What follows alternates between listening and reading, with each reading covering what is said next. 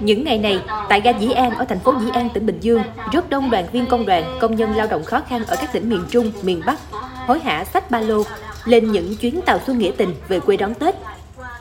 Là một trong 5.000 người được nhận vé tàu miễn phí do Liên đoàn Lao động tỉnh Bình Dương hỗ trợ, anh Nguyễn Văn Công, công nhân công ty trách nhiệm hữu hạn Photile Việt Nam ở thành phố Thủ Dầu Một, không khỏi hồi hộp vì sắp được về quê gặp lại gia đình, gặp lại con gái.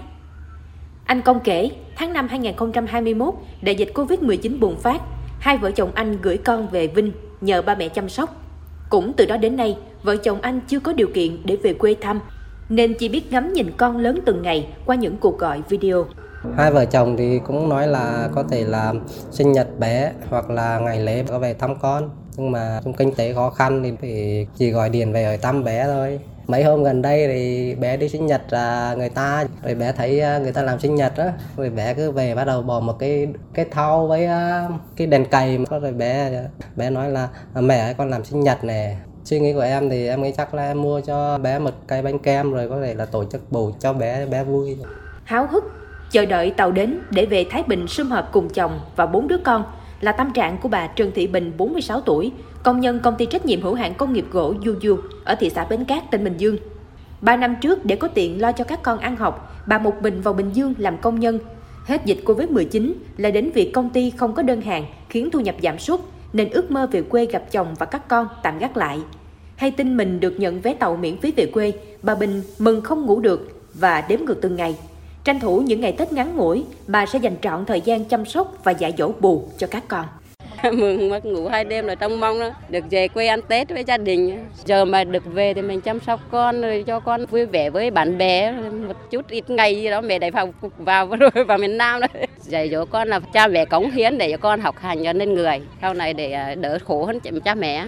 Không chỉ có vé tàu, Liên đoàn Lao động tỉnh Bình Dương còn duy trì tổ chức chương trình chuyến xe xuân nghĩa tình đưa đón 2.700 công nhân khó khăn các tỉnh miền Trung, miền Bắc về quê đón Tết và trở lại Bình Dương. Những chuyến xe mùa xuân xuất phát từ ngày 9 tháng 1 đến ngày 19 tháng 1, tức là từ 18 tháng Chạp đến 28 tháng Chạp.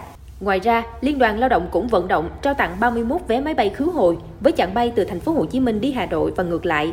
Công nhân được tặng vé máy bay đã về quê trên chuyến bay không đồng từ ngày 9 tháng 1. Ông Trần Văn Thuận, công nhân công ty cổ phần Techcom ở thị xã Tân Uyên chia sẻ, May mắn hai vợ chồng được nhận vé máy bay nên giờ mới được ôm hai đứa con thơ sau 3 năm xa cách tại quê nhà Hà Tĩnh. Mùng 9 Tết, vợ chồng ông sẽ vào lại Bình Dương làm việc để có tiền lo cho các con.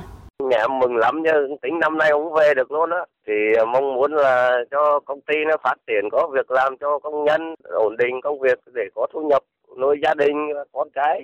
Việc tổ chức đưa đón công nhân về quê đón Tết là hoạt động rất thiết thực, được Bình Dương duy trì trong suốt 10 năm qua qua đó thể hiện sự quan tâm, động viên kịp thời để đoàn viên công nhân lao động được vui Tết, đón xuân, đặc biệt là sum họp bên gia đình, người thân. Đây cũng là cách làm nhằm giữ chân người lao động quay lại gắn bó với Bình Dương. Ông Nguyễn Văn Lợi, Bí thư tỉnh ủy Bình Dương chia sẻ với công nhân lao động. Tôi thay mặt cho lãnh đạo tỉnh xin à, trân trọng cảm ơn các anh chị em công nhân của chúng ta đã lao động vất vả ngày đêm góp một phần rất là quan trọng, đặc biệt quan trọng vào cái sự phát triển của Bình Dương.